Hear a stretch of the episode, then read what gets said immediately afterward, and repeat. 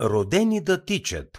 Загадъчно племе, суператлети, най-великото състезание, което светът никога не е виждал. Кристофър Макдугъл. Резюме на книгата. Каква е основната тема на книгата? Родени да тичат е книга за силата на бягането и се базира на личния опит, проучвания и тренировки на Кристофър Макдугъл. Изпълнена с невероятни герои, уникални атлетически постижения, наука и вдъхновение, книгата е епично приключение, започнало с един въпрос – защо ме боли кракът? В търсене на отговор, Мак Дугъл се фокусира върху Тараумара, мексиканско племе, известно с невероятните си постижения в бягането на дълги разстояния.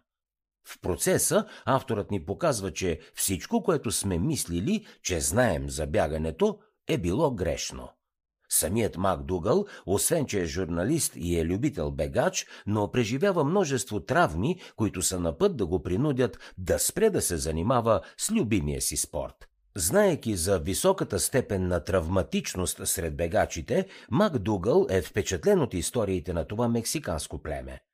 Тези местни хора живеят в скалистия и горещ меден каньон и са известни с това, че бягат по над 160 километрови тежки трасета с невероятна скорост.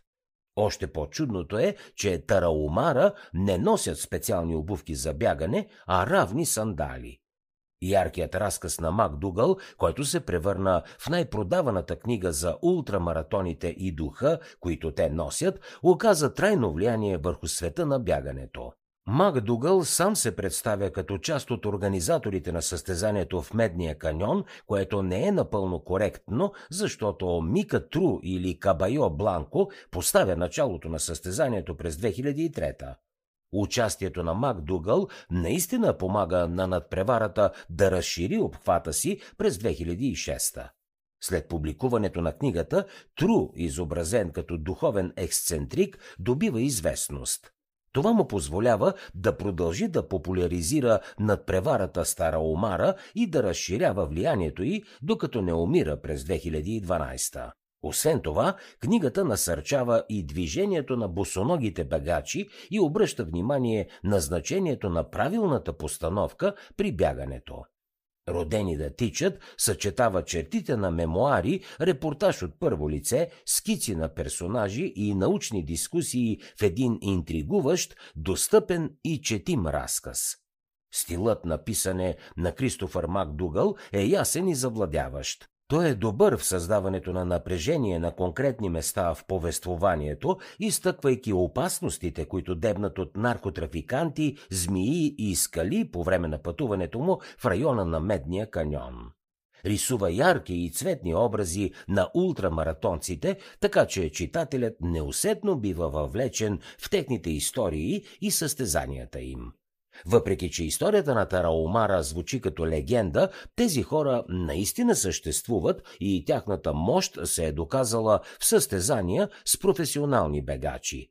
Представители на племето спечелиха изтощителния ултрамаратон в Колорадо през 1993 и през 1994. Те победиха изключително талантливата състезателка в тази дисциплина Ан Трейсън. Съществуването на Тараомара предполага, че хората имат вродена способност и склонност към бягане. Изследователите смятат, че хората всъщност може да са развили умението за бягане заради преследването на плячката си на големи разстояния.